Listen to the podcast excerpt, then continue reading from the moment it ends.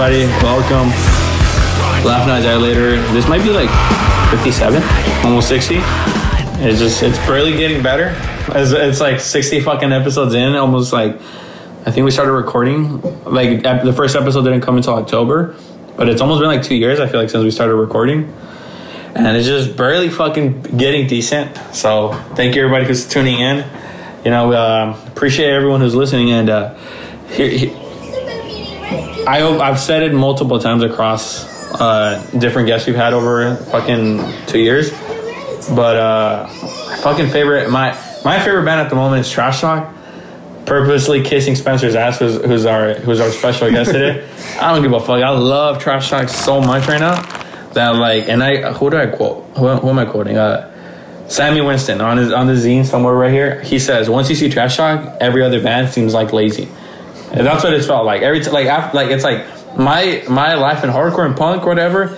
It's literally I got into it, trash talk, and then after it just feels like that. Fuck, I like it's just like just uh, I love trash talk way too much. Every, but we got our special guest Spencer. How you doing? Good man. Thanks for having me here, Ricky. Yeah, I, pre- I appreciate you uh, accepting. Uh, it was uh, it, it was very hard to get you, but I was like, man, I got to do this. I, it took it took a while, right? Yeah, I'm. I got a busy schedule. Like I got a, uh, I got a two year old, so my my weeks are pretty Yeah, pretty packed with hanging with him. you're the first guest who was a kid, I think. Yeah, Is that true? I think that might be true. Maybe. I don't think, or maybe, Probably the first one that brought one. definitely that. But I think like everybody is either like kind of too young, or are currently touring, or currently in bands, and then or like they just never had kids. So that's crazy. Yeah, I think you might be the first guest who ever has a kid. Yeah. That's one thing. That's one thing I've said to like like people in hardcore. Like like every time I ask like why do you have a kid, they're like oh, I feel like I'm not gonna be a good dad or something. I'm like dude, you're the people that should be having kids. Like there's people out there in the world who like shouldn't be having kids. There's people. There's so much. There's like out of all the hundred percent of parents in the world, like.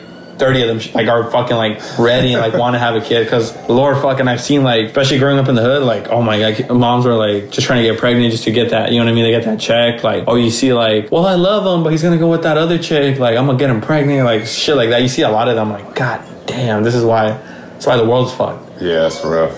yeah how, how, was, how was that when you had a kid yeah, how old is Mark He's two. so Yeah, he's two. you had him like two you were 30 you were 35 yeah, 35. you were ready Yeah, definitely, definitely old enough. Uh, yeah, me and my girl been together for a while. Uh, we got a kid. He's here. He's chilling. He's uh he's the son of uh like we, we spoke earlier. He's he's gonna be like he's born to be a rock star like some, something crazy. Yeah, whatever he likes. He likes cars right now. So Yeah, maybe he'll be a, I don't know NASCAR driver. maybe. But yeah, let's let's take it back to uh you growing up. You grew up in Bakersfield. Yep. That's my I want to call it like third home. Oh, for real? Yeah, because I I'm born. I'm not, I'm not born. I'm born in Mexico, raised in LA. I'm full, LA is I feel like is my home more than Mexico.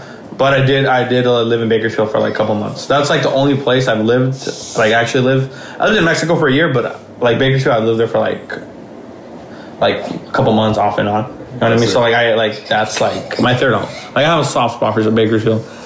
I, I, did. I didn't even know what Bakersfield was like ever until like my aunt moved over there, and then every all my aunts started moving over there. My mom was like, "Oh, let's go move to Bakersfield." I'm like, "Holy shit, this is like fucking depressing." And, and I, I feel like your time was even worse because now there's like there's like some stuff going on. I feel like it's become more of a town. Uh, it's become more of a little city. I feel like before it was just straight up a town. It's expanding for sure, but it's it's always been pretty grim up there. You got to kind of like you got to make your own entertainment. Oh my god! sure. I was banging my fucking like head against the wall like three days in. I was like, "There's no fucking noise. There's no, there's nothing going on." Oh yeah. I got super excited when the dude with the raspados came by like once. That's it. He never came again. But like I was like, "Holy shit!" There's a dude selling raspados. I was like, Where'd you guys stay? We stay on the east side. uh, "It was uh, old downtown." Oh yep. So like technically, it was like a 25 minute walk from like downtown Bakersfield. Yeah, you were in like probably like uh like P Street, Q Street. I don't remember honestly, but it was it was. It was I don't say it was that great. I was like, Nah, nah, they say Bakersfield's got uh, all the problems of LA, but none of the culture. yeah, yeah, that's And true. It's pretty. That's pretty accurate. Yeah, yeah, because yeah, I remember uh, one thing my aunt always says is like, oh, like Bakersfield's better than in LA because like you know it's like nicer. I'm like, yeah, you live in the suburbs. Yeah. Like, but even then, it's like there's it just feels like you're gonna offer yourself any minute. Like it's just like there's nothing to do. There's no noise either. Yeah, Yeah. pretty quiet. Well, how'd you end up in Bakersfield? How'd you grow?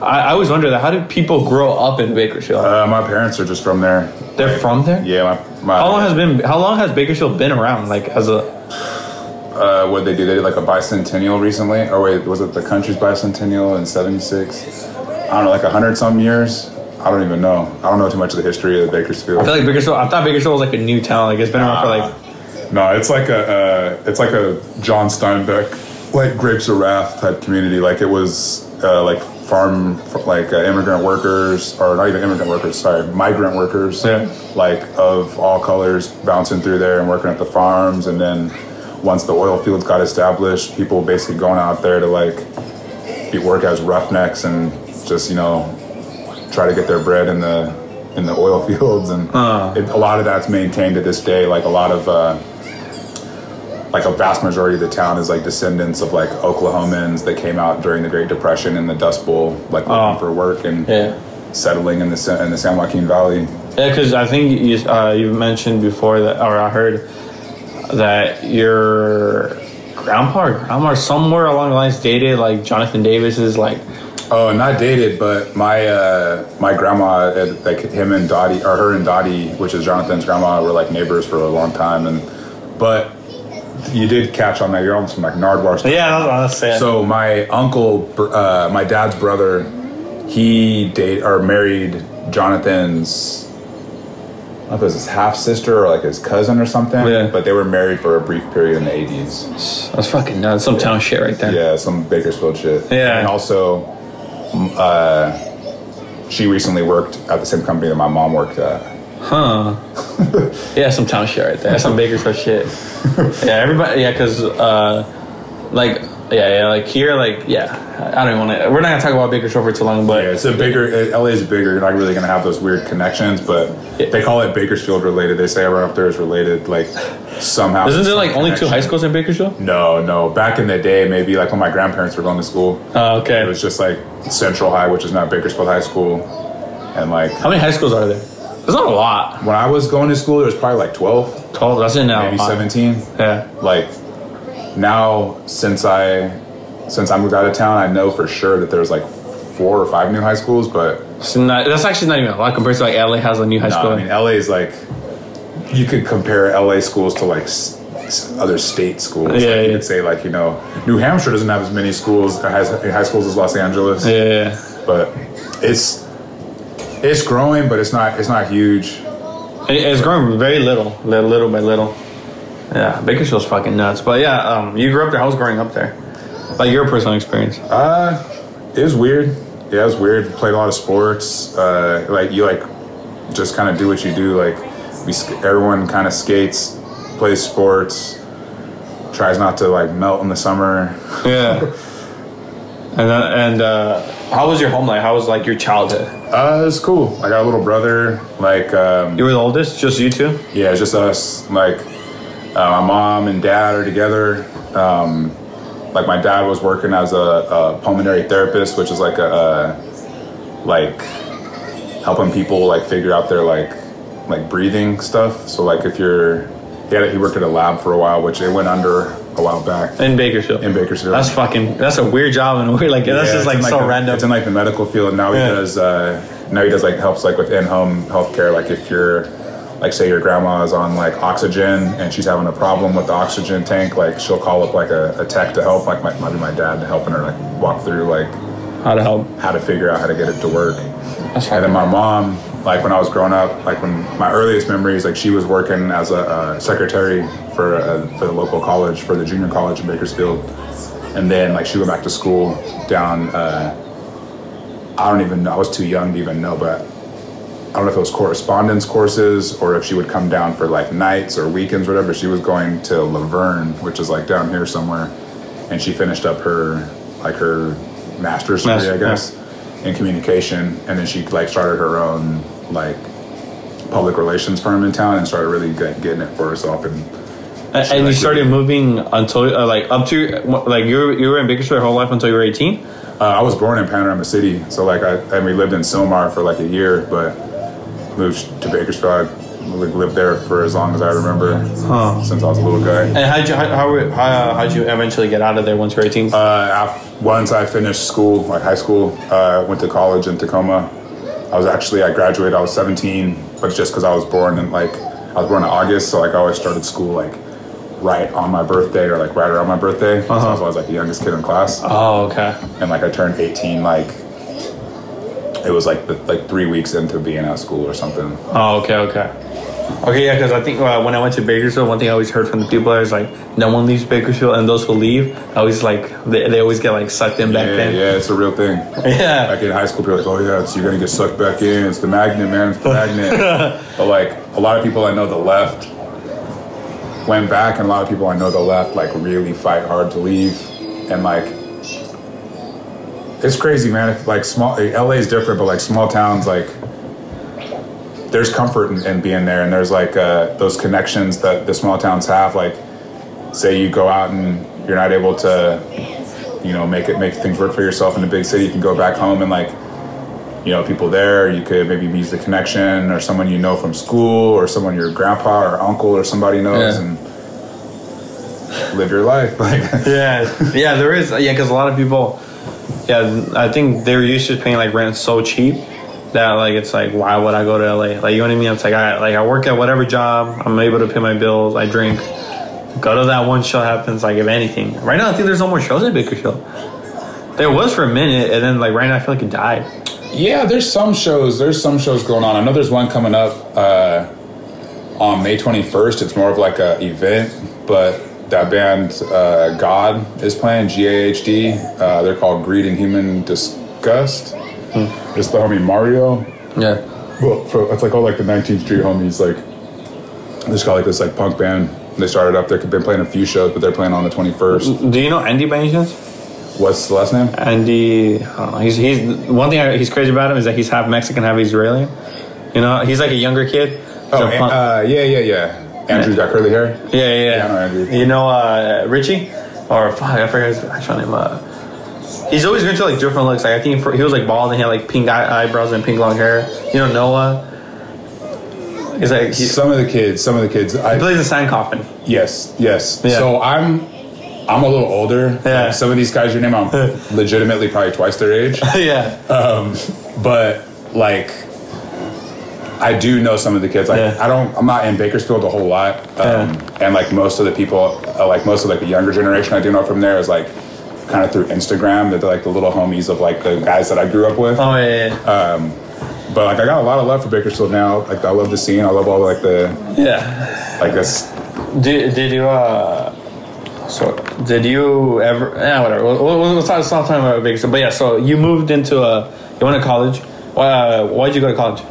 Uh, the, at the time, college seemed like what I was supposed to do. Like. uh And it, I we're- liked school. I was. I didn't hate school. Like I liked uh, learning. I didn't. I never liked authority, but I liked learning. And I felt that once I got to college, there would that would go away. Like it would be like a you could do whatever. unpretentious like learning atmosphere. Like academia was held in this high regard as like you're going to go and you're going to learn and you're going to discover all this stuff. Was it A like lot of the same shit. Oh, a lot of the same shit. A lot of the same stuff. And like I, I played sports at the time. Like I played baseball and uh, I played. I wrestled, played baseball, and played football in high school. You're you're a Dodgers fan, right? Yeah, Huh. die hard. Okay. like yeah. stopped playing football and wrestling early on but kept playing baseball ended up playing some baseball in college so that was the school that was interested in me playing ball that i seemed like it, i would have a good time up there went for You- a visit ended up What was your position? uh, played center field and i pitched Center field. Yeah. Center field's the hardest. I feel like it's a pretty hard position. yeah i don't know it, I was always really, I was always super bad, so they put me in right field. yeah, where yeah. the ball's getting hit a little bit less Yeah, and then eventually I worked my way up to shortstop. there you go Yeah, yeah. But uh, I always, I feel like I like batting just because like I, that was that was my favorite part about baseball. Like that's like my favorite part. Like just the tension that builds up when someone's pitching. Baseball's the best part. I don't really like sports that much anymore. Like I kind of grew out of sports, but I still love baseball. Yeah, I, don't, I mean, I don't play that much ever, but dude, watching baseball is like watching a movie. it's like a, it's a crazy mind game like it's a lot uh, i get when people are like oh baseball's boring as hell but it's like every single pitch Matters. and what happens on that pitch affects what every single player on that field is thinking and doing the next pitch. Yeah. And it's like it constantly changes. And even if depending on what the pitch is going to be, like if it's a you know a fastball or a changeup or a curveball, and where it's thrown in the zone is going to change where someone's playing, where a runner's going to go. Like it's just crazy. It's fucking just- nuts. Yeah. Anything. I feel like that's the one sport where like you could be winning what like three to zero the whole game, and then if the bases get loaded, Yep. home run. That's it. Yeah, like one swing, that's it. Like yeah, that's like in ba- and soccer. And I feel like any other sports like there's a clear advantage.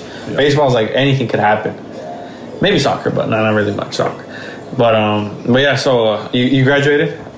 graduated high school, not college. I dropped out. Um, I broke my hip uh, my freshman year, and then I kind of just like lost interest in school once I didn't have like.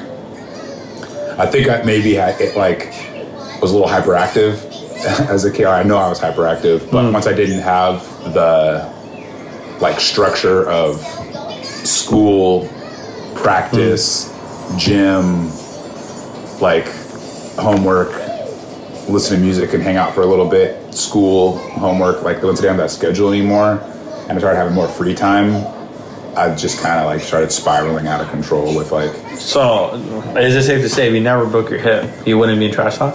Because you would have continued to do that cycle and finish school. maybe, maybe, but, but I was always playing in bands. Like I played in bands in high school, in high school. like No, started no. I mean, you still would have probably played in bands, but would you would have like you probably would have like been like, oh man, I'm doing good in school. I need to finish college or something. Potentially, like I don't know, I don't know. Because But is it around, possible- around that same time, like, uh, so I was in the uh, in the cafeteria at school wearing I was wearing a cursed shirt. Do you know? You, you remember? Do you know that band Cursed? Uh, how do you spell it? C U R S E D. No. They were a huge band that was on Deathwish at the time, Uh-huh. like 20 years ago. But uh, I was wearing a cursed shirt, and this dude that worked in the uh, in the the cafeteria was like, "Yo, what the hell? Like, you like you listen to Curse? Like, I thought you were just some like, like I thought you were just like some meathead like Ah. baseball player. Like, what the hell?" Yeah. And I look, and he he ends up introducing himself, saying his name's Adam. We do house shows up the street here in Tacoma. Come check it out. He ends up being the singer for this band called Gray Skull up there. Uh-huh. Lives in a house called 1227, which ends up being like dudes that I play in bands with, dudes that I end up living with, become like my close friends, and like guys that I've like still know to this day that just randomly from seeing a guy in a cafeteria and Dang. you know playing Yeah. being in some town, but like those those dudes gave me a, like a huge foundation of like And, and how, touring and like starting to play like in actual bands. how'd you meet Lee and then Garrett? So I met Lee um, at the Carry On reunion shows in like Damn, Carry On is that old? like 2005 or 2004, I think was the reunion show. So When was Carry On around then? Carry On was a band in like 2000, I think 2001 to like 2003. Whoa.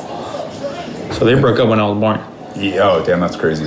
Yeah, That was nuts. Yeah. So I graduated high school in 2003. I, I, I, was born in 2003. wild. Um, yeah, so that there was the Carry On reunion. We were all just broke, like teenagers trying to go have some fun. I was living in Washington at the time. Lee lived in Sac, and we all just happened to have like kind of mutual friends through I think uh, probably the Bridge Nine message board, uh-huh. and everyone was like, "Yo, we're getting hotel rooms. We're gonna get everybody who can who, who wants to join in. Like throw five bucks on the room. We'll all just have couches and beds, and everybody just link up and crash. And like at that point, like Northern California and the Northwest scene had a decent like camaraderie, so we hmm. ended up being in like two different rooms with like no joke like 26 people Dang.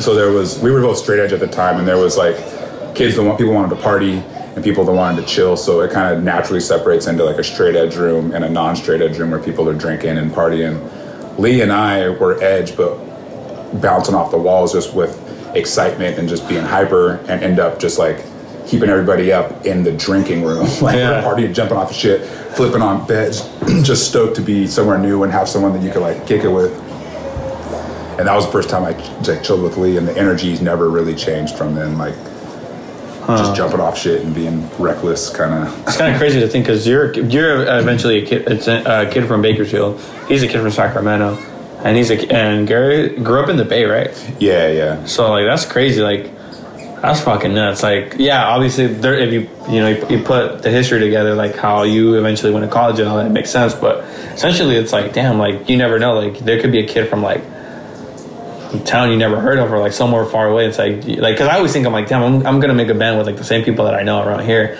but it's like you never really know. Yeah, until someone moves up from out of town, and like that's the catalyst. Like it's like I don't know. Everyone's everyone's got some kind of like unique story. Yeah, yeah, that's true. Every, every anything great has a very like crazy, unique, troublesome story. Yeah, for Yeah. sure. But um, so yeah, so you you uh you how old were you when you met Lee?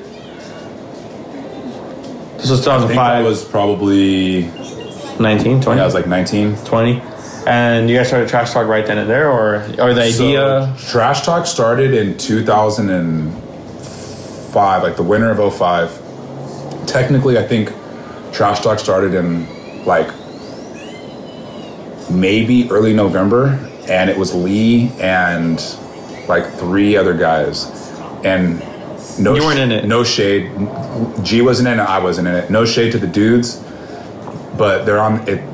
At some point throughout the time, someone edited the Wikipedia page to put them on there, but they went to record the demo and couldn't play their instruments. They couldn't play the songs. So Garrett ends up, who was the engineer on, Yeah. on the session, ends up playing the instruments for him, and it was just the drummer, this dude Chris Hans, and Garrett playing over it, which I bel I'm not sure if that actually ended up being the demo or if the next recording they did was a demo, but that was the demo.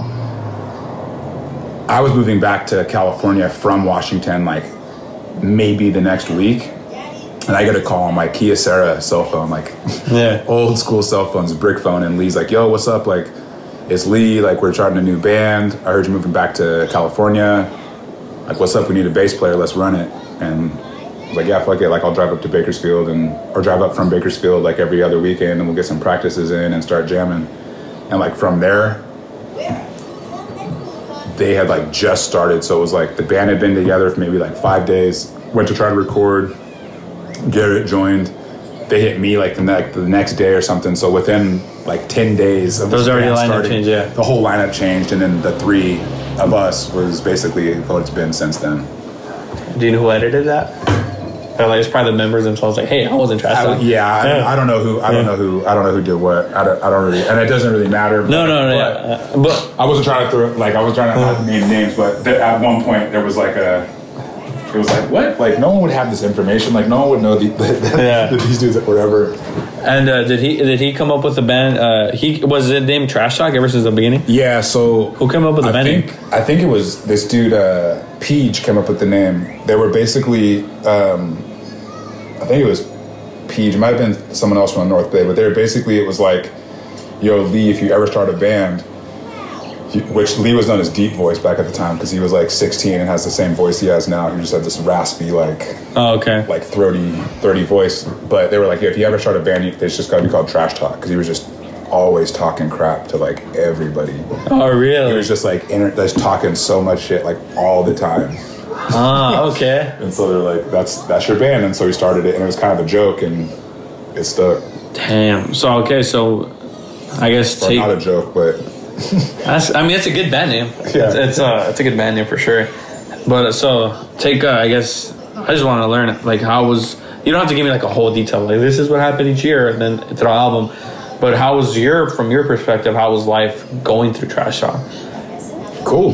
Yeah, we were just like just playing, having fun, man. Like Like when it started, uh, so you were staying in Bakersfield. Was it like, were you like, did you eventually just like, all right, I'm, I'm leaving Bakersfield and moving, or Uh, it kind of happened organically, I think. Like we would just play all the time, and there was it really. What's interesting is it wasn't really like a conscious decision for us to be like, a serious band? let's hop on the road and be, like start getting like try to get better at this stuff. It was it was like a like Garrett and I are both super competitive, so it was like we're playing and essentially competing with ourselves to make the next time we play sound better. So we're just like trying to get better and better and better and tighter and tighter and tighter, all the while trying to bring this like trying to you know not necessarily trying to like have an energy or do something, but it's like while at the same time moving the way that you're compelled to move while doing it. And so it kind of just like became this like frenzied like motion that mm-hmm. we would just play any and every show. Like Lee would Lee was booking shows at West Coast Worldwide at the time, which was like Was that the place him and Mikey Hoods was? Yeah, so it was Mike Hood's spot. Yeah. And like Lee would book shows and run shows there. He was like 15, 16.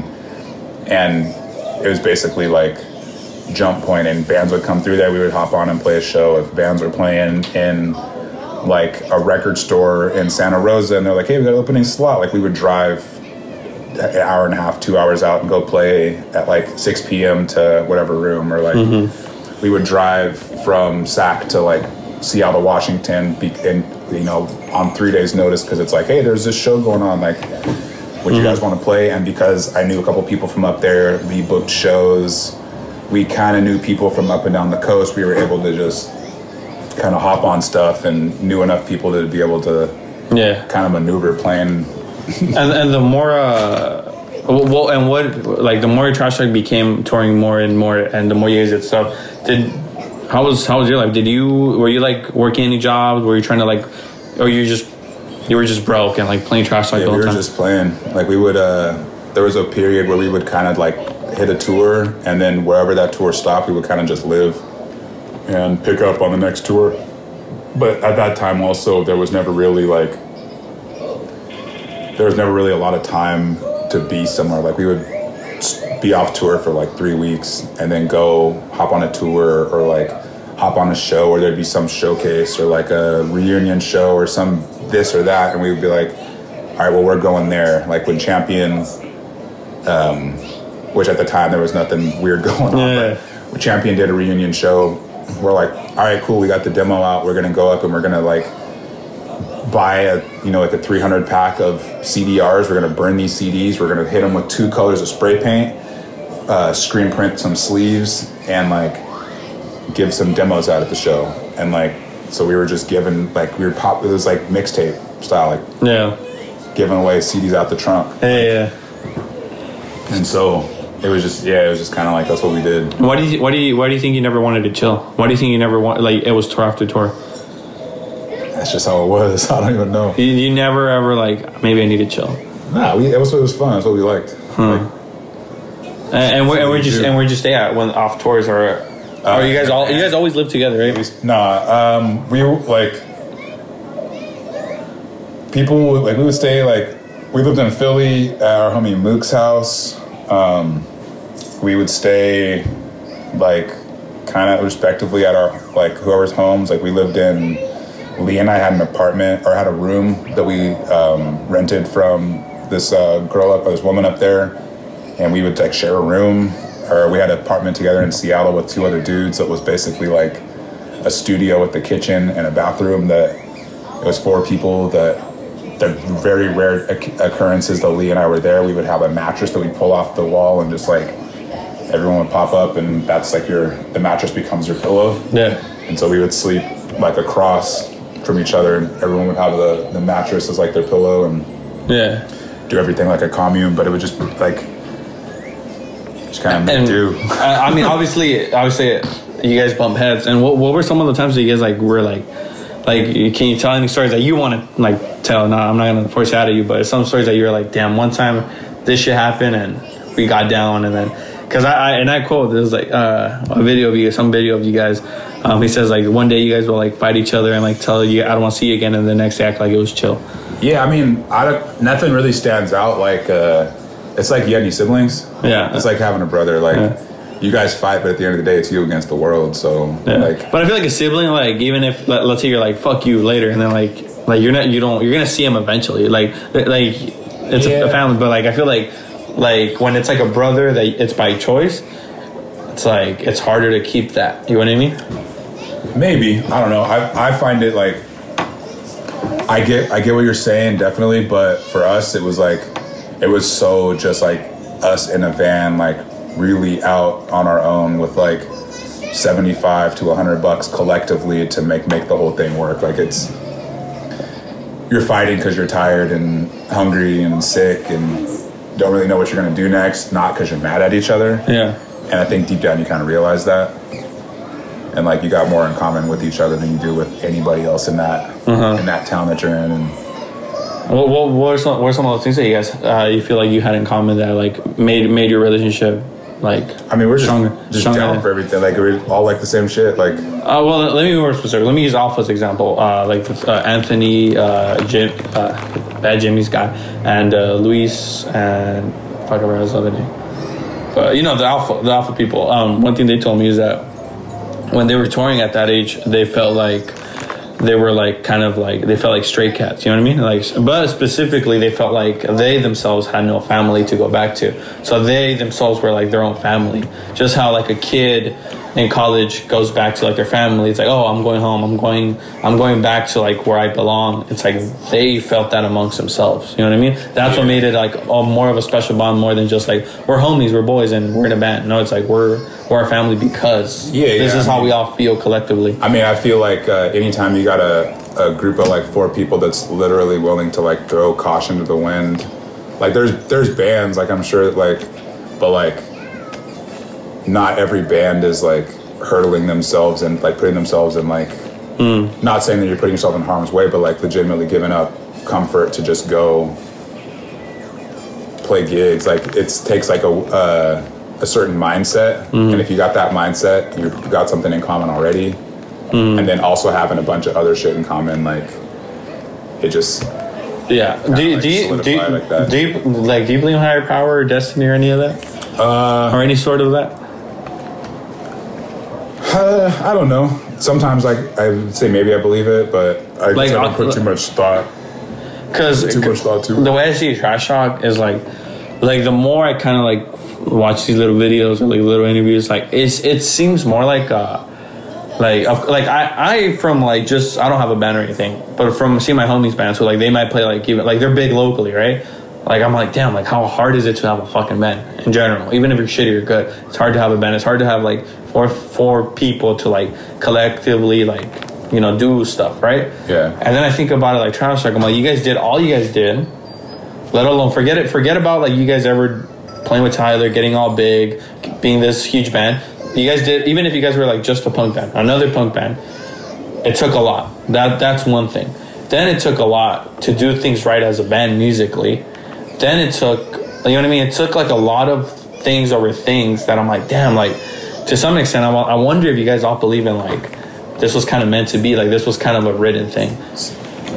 To to be honest, like that sounds really really nice, but I really do think like if this is just what's inside of us, man. Like hmm. if it wasn't coming out in the music, it would like people would be we would be hurt. Like we would either have to find some other way to get it out or like Yeah, yeah like I, I, might not be like a sane individual, you know, like. I, I understand that, but like, but it, uh, like we just basically like like over the course of like the band, like we just kind of like kind of just spoke our truth, kept our truth, and like ran it like regardless of who was there, who wasn't there. Like we we would play the same show to like a sold out like big like at, at the time you know like a big room which would be like 400 people to 500 people or 1000 people like we're playing that same gig in front of six people or in front of just the bands that played the show maybe even playing harder to just the bands just because that's just what you do like it wasn't yeah. there was never another option which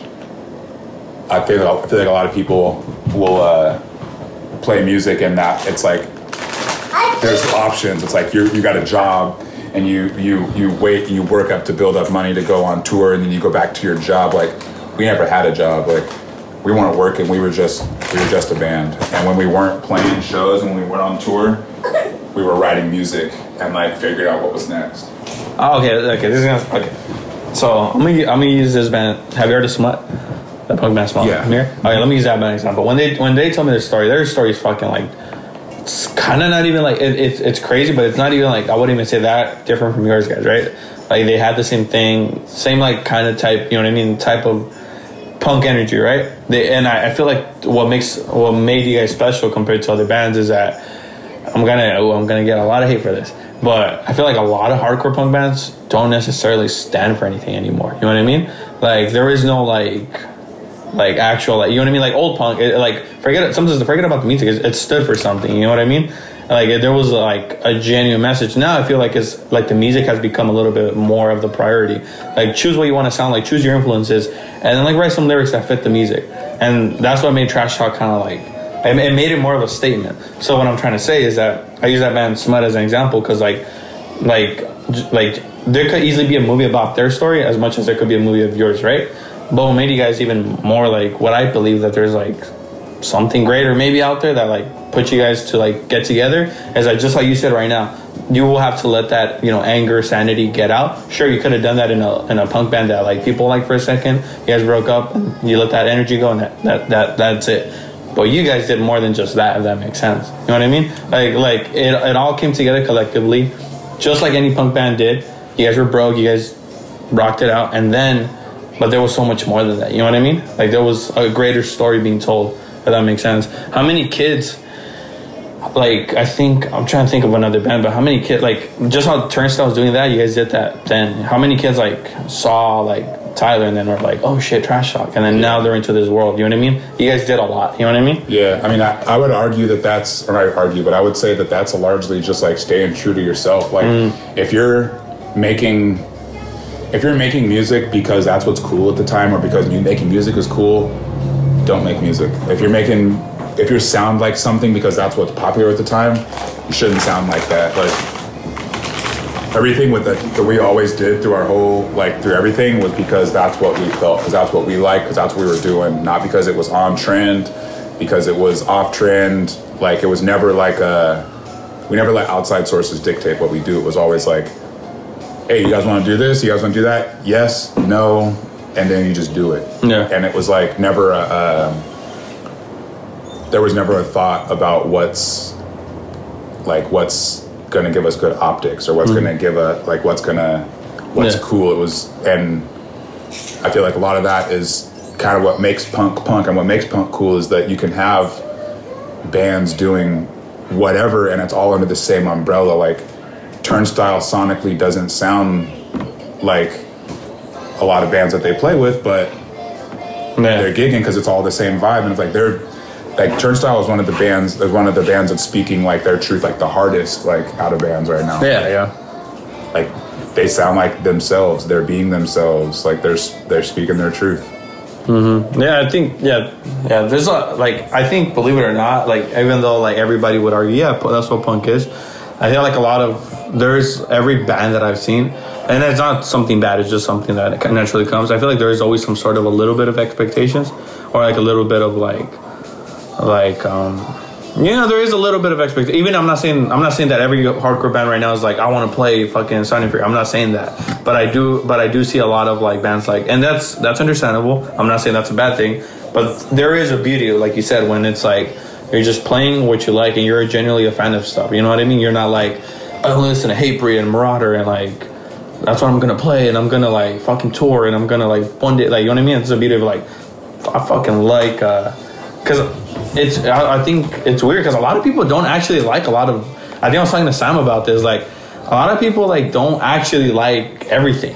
Have you noticed that? Like Yeah. like a lot of like uh like you like Jimi Hendrix. I don't think you go to people in hardcore like I'm pretty sure a lot of people won't be like yeah fuck with Jimi Hendrix heavy. You know what I mean? yeah yeah like people i don't know it's like everyone's everyone's got preferences and Like yeah. i don't know Yeah, I, I mean, yeah, that's why I fuck with people who just like like a lot of stuff because like as much as that's what punk is, like it's kind of not a, not that anymore.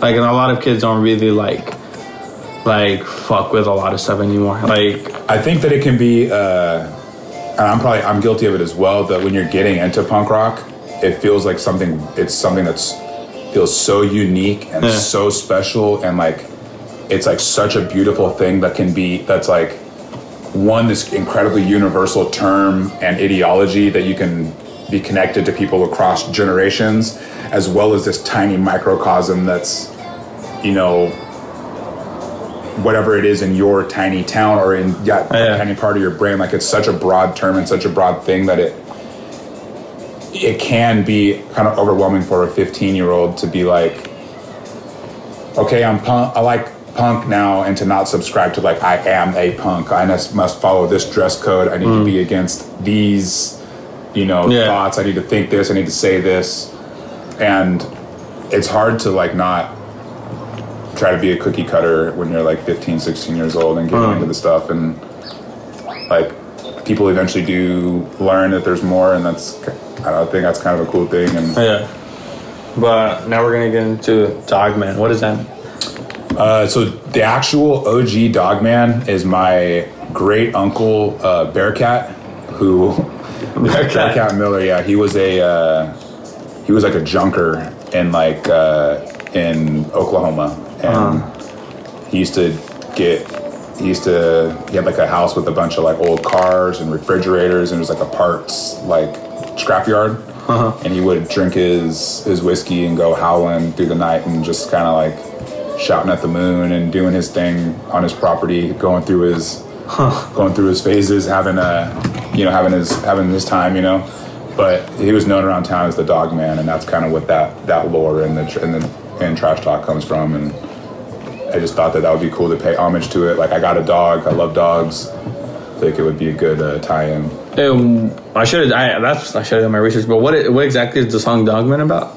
Uh, the it's- Dogman. Yeah, into the dog man, watch him as he walks, bellowing, teeth yelling. It's just legit, my my, my uncle. And Why why'd you why was he what what made your relationship so special with him? Oh, I never even met the dude. It's just like this like family lore. Like it's like uh, it's kind of like a, everyone's got that like lone wolf like howling at the moon inside you, but like So like okay, that's mm, that's crazy. Tap in- I love I love that shit. That's just like that's just like I, I love hearing shit like that's like uh, kind of crack for me. Like when I hear like when someone gets immortalized in one tiny way or another, like that's just fucking sick. Like your uncle was probably like you know like who he was.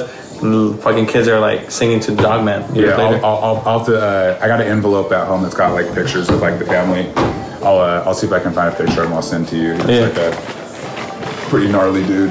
And and that's what you name and your uh, what do you call it? Toy brand or a toy Yeah. project? Yeah, Yeah, toy toy company. Toy, You named toy it. You named after him also. And wh- and wh- why do you like toys a lot? Uh, like I grew up on like Ninja Turtles and like action figures and kind of just always loved them and never really stopped loving them. Well, why do you think that never stopped? Because why do you, why do you think most people most people would adapt to the idea of like I grew up. I'm like I'm over it. Like So like the first time that was I was like I guess I must have been around seven or eight, and I had all the original Ninja Turtles with the, the squishy heads. Yeah. And my little brother was like two, and he ripped all the heads off. And as a kid, now I know probably because I work with toys that I could have just used a heat gun and like popped them back in. But at the time, I couldn't put the heads back on, and he ruined my whole set. And like I was pissed, and so I'm like trying to like collect and get all these toys back. And I think that was probably the first time that was like had this like itch and needed toys and wanted toys, and oh that may have carried on. Plus, they're fun to look at, and I've always liked working with my hands. yeah yeah. Oh, oh. This way, like, Mars. But see, see, that's one of those things that like, I've noticed how like just how you had a very pa- like just how you're passionate about punk rock and learning about music. That's something that you just it's just in you. Like you, you know, you're gonna probably until you die continue like loving to love music, even if you're just listening it on the car, or or if you're playing it. Like that's how. See, even since you were a kid, you see how like that passionate drive of like I want to like I love my toys and I need to like that itch came out. That's see, that's one thing that makes me think like some people are just like is you know what I mean? Like is it are you just built like that? Like it's kind of a it might be a problem because it's problem. Like, it's the same thing where like I could never like I don't think I could ever work a nine to five like and be like fulfilled like that. oh, Even though I wish I could, Yeah, like that would be so great to like be like, hey, I want to be a teacher. Like I wanted to be a teacher when I was younger, but in my mind there was never a process of like you go to school, you get your credentials, you go teaching, you get experience, you do this, you do that. You think it's like a mental problem? I don't Like, uh, like I a don't know, maybe uh. I don't uh, maybe I never thought about it like that, but Because it, it, it could be a spiritual thing or that, or like a medical thing. Because like it could be a spiritual thing where like oh like some people are just blossom to be leaders or whatever. I or could never could- do something I wasn't passionate about. Yeah. And I think that's kind of like I've ne- I've, I've I've had like to talk to Lisa about it. I've had like the craziest jobs you can think of. I've worked at the Santa Monica Pier. I've worked at a vet. I worked at fucking awesome. I, wor- I worked like the most random jobs. Like the, probably like every like I work at a Metro PCS now, but I've always quit. And people always tell me like you're a bitch for like quitting. I'm like I can't physically like like I do it to get by to get some money, save my money, but I'm like I can't like I I like I'm gonna go insane. Like I like sometimes I'm literally like at Metro because I'm working nine to eight, and I'm like fucking like I'm literally throwing pens at the wall like, and I and I don't eh, what's up. No, but like you know what I mean. Like, I can't like I need to like I'm like I'm like like one thing is mentally I'm like dr- like fucking like like I don't know like, like what's that uh like um uh what's that ah fuck was that uh what's that question mark guy from Batman. Uh, The Riddler? The Riddler, you know, the Riddler when his, when his like face is melting at the Oh, end. Oh yeah, yeah. That's how I literally feel. Yeah. But then like Start going crazy. yeah, but then I can't physically contain myself from throwing stuff. Yeah. Like you know what I mean? Like I'm literally like I need to throw the shit because see like I got, I got, I have, I 100% sympathize with that. Like in high school, I used to like uh, drink before school to kind of like knock that off and knock that out until it got out of control. And then it was like I was one day. It was on Valentine's Day, I think in like 2001 or 2000. I think it was two. Actually, might have been 2000. And like I just got too faded, and like during the Pledge of Allegiance, they like ran over the thing. Try to stand up, I couldn't stand up, and I freaking just vomit, puked all over through in my uh, my statistics math book yeah. slam it closed, sprays all over my homie to the right. Actually, not even my homie. This is the guy I know who's now doing 25 to life behind bars, but went all over his J's. Like, it was a mess. It was sloppy. And, like, I guess I went, I, at that point, like, I had to confront, like, it was uh, like a, a district ordained, like, Yeah. intervention, but, like, I had to kind of confront, like, the issues and, like, figure it out. And, like, that was a big thing. And, Okay, okay, we're getting somewhere here. So okay, okay. so you know how you said like it could be a mental thing or whatever, like a problem where like you can't physically like contain yourself from doing certain stuff, or like kind of like anxiety, but not like it's kind of like that. So check this out. You know how there's people like there's I've noticed people at work where I work where they're like they do the same thing. They get really faded, get really fucked up, and they go into work, try to be there, you know, sell the fucking phones, and like and then they're like they're out, right? the difference is the difference between like I feel like not not not on like some ego, egotistical shit, but the difference between me and that person is that I know what I love, and I know that when I get the fuck out of here, I'm gonna you know fucking call my girlfriend listen to some music or like go fucking record a podcast or whatever, and then they're just gonna like I don't know what what- I'm like what are you gonna do? Like oh I don't know like Yeah. fucking smoke at home. And like I'm like damn. So like what if me and that person that that person we have the same itch we have the same what you have what we what I feel like we all have but that person doesn't have enough knowledge to know that there's more out there Yeah, there's no there's no productive outlet for it. Yeah. yeah, for sure. that's fucking nuts I mean, that's like a there's like a, a whole myriad of reasons. Like it could be like you smoke to run from something, or you're drinking to like not think about something, or Yeah. you decompress, or whatever. I mean, there's like there's a host of host of reasons for anything. Damn.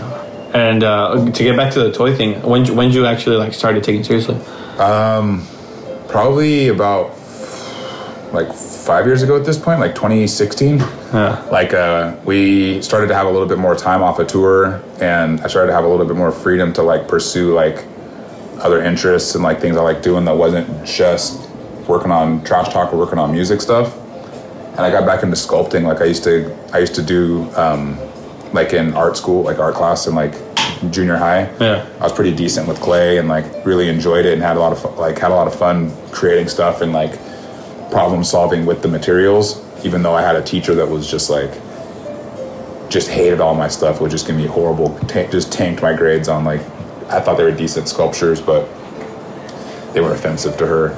um, but I kind of got back into it, and then I wanted to duplicate so that I could duplicate the sculpture so I could paint them and kind of make like uh, make something out of it. And when I realized, when I learned that by duplicating them in silicone, by making the mold, I run a very high risk of breaking the original piece. yeah. My heart sunk because I'm like, dude, I'm like, I just spent, you know, like legit 18 hours sculpting this piece of clay yeah. firing it in the oven like in like 10 minute increments over you know like you know five sleepless nights while I'm keep, keeping my girl up who's trying to sleep in like in bed in this in our apartment with the light on like working on this thing like all through the night. Yeah.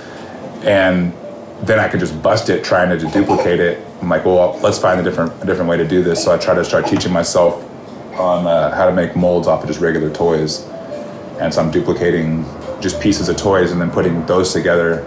Then I start realizing, like I discover on through the internet, through Instagram, that that's there's like a whole community of people doing that. yeah And then I kind of just tap in and the toy community. yeah, kind of kind of you tap in and then just kind of run with it. Yeah, I forgot what you said right now. You said something specifically, but I'm gonna bring it back about to the what we said, what we were talking about earlier before the do- before the toys about, you know, um, so you, you know how we said. I want. I want to ask this. Do you, you know how we said, oh, be, like uh, you, you you have the feeling like I can't like I can't physically be at this job or whatever. I can't have a nine to five. Like I just can't deal with it. When like do you also have that feeling when you know some like you're doing something wrong like uh, like morally, like like it's like something's pulling you to do like you're like I can't do this. I can't do this. Like say an example like. Uh, I think my sister last time said like, "Oh, can you take me to school?" Like in the morning, and I was like, "Fuck that! I don't want to fucking take you to school. It's too early. Like I got work until like twelve, so I could sleep." And then again, like I was like, "I'm not doing it." And then she's like, and then she's like, "All right, cool." And then I I wake up and I'm like, "Fuck! I gotta get up and I gotta take her to school because I just know that like it's, it's like it's like Yeah, it's yeah, like not even yourself is doing it. like so, like it's like something's pulling you like you got to do the right thing. Yeah, I think that's called the moral compass. No, but like like there, there, there there's a, there's like uh, there's a thing of just knowing what's right, like knowing like what's right and actually doing it. Because I think the average person, and like that's a simple, like that's a basic example, right? Yeah, for sure. But like how you how with your kid earlier, how you're like, oh, like if if, if he is out of my sight, like I physically like I'm not. It's not just thinking what could happen. It's like I physically feel the anxiety of everything that's Yeah, you know what I for mean? sure. I mean, I would say sometimes like I'm trying to be more aware of it now. Um, I would say that like up to a point, like I was pretty unaware of like Im- like my impulses, Mm-hmm. and I I would say that like trying to, especially being with like having him around, like you're more aware of like every just everything, and so like maybe to a certain point now. Mm-hmm. Whereas maybe not before, like when there's more people like relying on you than just like you or nobody. Like when like if you don't care what happens, like there's not going to be a whole lot of accountability for your actions or. What what are some things Mars has taught you about life? Uh, he's taught me a lot of like patience, more patience. What do you teach me? Taught me how to change a diaper. Uh, Uh, but like bringing like a whole nother life is like in your hands. Like that's it's your responsibility. Like Yeah, I mean, a lot of it is helping me slow down and just kind of like appreciate appreciate the moment for what it is. Mm-hmm. Also, uh, helping me with, with like planning because I was always like pretty much like a wake up in the morning. All right, what are we doing today? Kind of guy. yeah, um. Now, like, I'm getting better with schedules and like making sure that I've got not escapes built into the day, but like got to plan and make sure that he's taken care of throughout the day. So I always gotta. Um, like with baseball, you're talking about earlier, like Yeah. you, you're gonna change your approach based on the pitch and the situation. Like yeah. I know he needs a, he needs a nap at one. I gotta go do this. Like we're gonna build that in. We're gonna hop in the car at twelve thirty so we can sleep on the way to where we're going, or like Yeah. maybe scheduling and planning. Yeah. Is there uh, is there any people you personally look up to? I mean, I'm pretty. It, it could be anybody that you're like, this is like why I want to be such a great dad. Because from what I've seen, like you're very like, you're very like you're a you're like a very caring caring father more than like the average father. I just don't want to. I don't want to mess up, man. I want to give him all the all the love and all the love that I got with the guidance that I wish I would have had. Uh, guidance. Do you think you didn't have a lot of guidance growing up? Mm, ah, I wouldn't say I didn't have guidance, but nice spit, dude. Like they say that, that, like, yeah, orange chips are orange. That you're so like you're so different from your parents that like there's no possible way that they could relate, to, you know, to like the problem that you're going through or like the time that you're in, and all this different stuff. Like I wanted to try to like let him show me who he is and let him hmm. like be him and just to foster all of that like to foster and like help him to explore that that like whatever he's good at whatever he wants to do like i feel like growing up like i played sports yeah that's what people do like i was good at some of them but my grandpa was a was a coach and like physical education hmm. teacher so that's what my that was how my dad was shown love was through sports and like I'm I know that's how my dad showed me love was through sports like we were on weekends we would practice Oh, okay, okay we would do these things like basic like, tra- like training to try to be like I don't know in NFL or MLB bro I'm five like on a good day I'm like five nine and a half I weigh like 160 pounds like I'm not On a good I'm day, not yeah. big bro yeah, yeah. there's no league that, that I'm going to like at Yeah. any point ever. so like, I would rather bond with him over what he likes and something that I know nothing about, than to try to bring him to my interests and like get him to hate it. Because like there was a period in high school where like I was playing football and like I was decent at it. My grandpa was like, "Oh, you're super good. You could have gone to college, this and that." But it's like there was no joy in it for me. Uh. And when I just wanted a dad and just to have someone that I could like talk to about girls or like be um, like, dad, like you know, I'm at this new school. Like there's this weird roided out like bully that's trying to like step to me. Like I could handle it, but I you know I'd have someone to talk to about it. Like uh. I felt like I didn't have that because it was like a coach and like at dinner we're talking about three oh, step Oh, okay. drop and this play and that play and it's like it came to a certain points where I'm like I probably was in tears and just be like yo I don't want to talk about football anymore like shut up like I don't want this like stop telling me about football and then I, I like I melt like that that feeling where it's like you want to throw something or physically break something or like you're having that like anxious like claustrophobic moment and you just can't do it anymore and something's got to be torn off or stripped and like then I just stopped doing it. And it's like that was my it created a huge rift in my house but like I stopped playing football and that was the way to like try to get my dad back but Damn. and so but so it's like take away that coach relationship get the get, get the pops back like I love my dad like he's sick like he kicks up my kid all the time like Uh, damn, that's, that's crazy. The way you uh, the way you said it. Uh, you you had uh, he only showed love through football, like through like No, no, no, not I'm- like that. Not no, like that. Not like that. No, no, no, I'm not. I'm not like that's that's Yeah. just the easy. That's a way to like, like if I wasn't thinking about it, and if I wasn't, uh, like if I didn't think about it at all, if I probably hadn't had like that meltdown moment where it's like I can't do football anymore, like where I was having like a really hard time. My way to show love to him would be to show him music, to show him bands I like, to buy him guitars, to do this and stuff. But if he if he doesn't like music, then what kind of weirdo am I? Just be showering all this stuff on him. That's like, Dad, I like, you know, I like drum and bass, Dad, Yeah. or I like rap. Like, why are you giving me amps? I want an MPC. Like, don't buy me uh, this or like, you know, I like art. Like, stop trying to force karate down my throat or you know, Yeah, uh, I, I want to try to like foster what he likes and just to like explore it and push him in any direction he wants to go. And if, Yeah. he, if he feels the pressure, like I don't want, I want to just have no pressure and See, I feel like like my dad. I'm lucky. Most people will be fucking say I'm lucky. Thank you. This is a lemon. Thank you. Like most parents would be like, oh, I wish my dad was into music. My dad's a metalhead. sick. Yeah, so like, but I like that's one thing we struggle now because I haven't seen him like in, since I was like ten. So like, well, that's one thing we struggle now. It's like, like we, I just, like I'm like, yo, this sick band player card from LA, blah blah. Like I show him, but other than that, other than music, because he's like a dude who like kind of just never really had any like ambition or anything. He just like worked, listened to music, got home, you know, and then like right now, like, like it's just we can't really talk about anything. Yeah. Like, it just feels like a dry, like, like yeah, sick. Like after music, like that's it. Like, like he just tells me like, oh, like, like it's the same questions, and then someone's like, hey, why don't you talk to me anymore? I'm like, dude, like I don't know, like I want to talk to you, but like every time like I talk to you, it's like, we we can have a conversation about music, and that's it. Like that's Yeah. it. Like we can't really like. There is nothing like it's just always you ask me the same three questions. How's everything? How's your sister?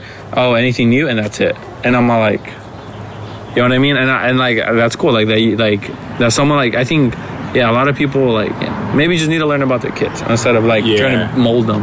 For sure, I think that's like a. I think that's like a big thing with like our our, our generation or the gen, the generation now of like of parents is that like there is more like pay attention with the kid with the kids about like because like our like my parents' generation it was like you know kids are meant to be uh, seen and not heard you know and, Yeah. like, then the generation of when I was a kid like it was like the, the the meme material of it is that it was all about feelings and like everyone gets a, Yeah. a trophy and all this and that and then now it's like okay well like what does the kid want to do like what you know it's like uh, it all comes in different like waves of like learning more about familial bonds and like the relationships and Yeah. kind of what you want to preserve in the relationship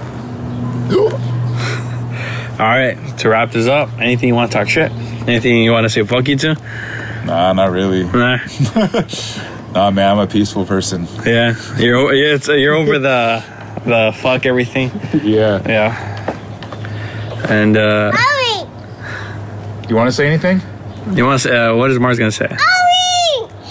Owie. I think he said orange. Can you say hi, mom? Oh, okay, that's sick. that's sick.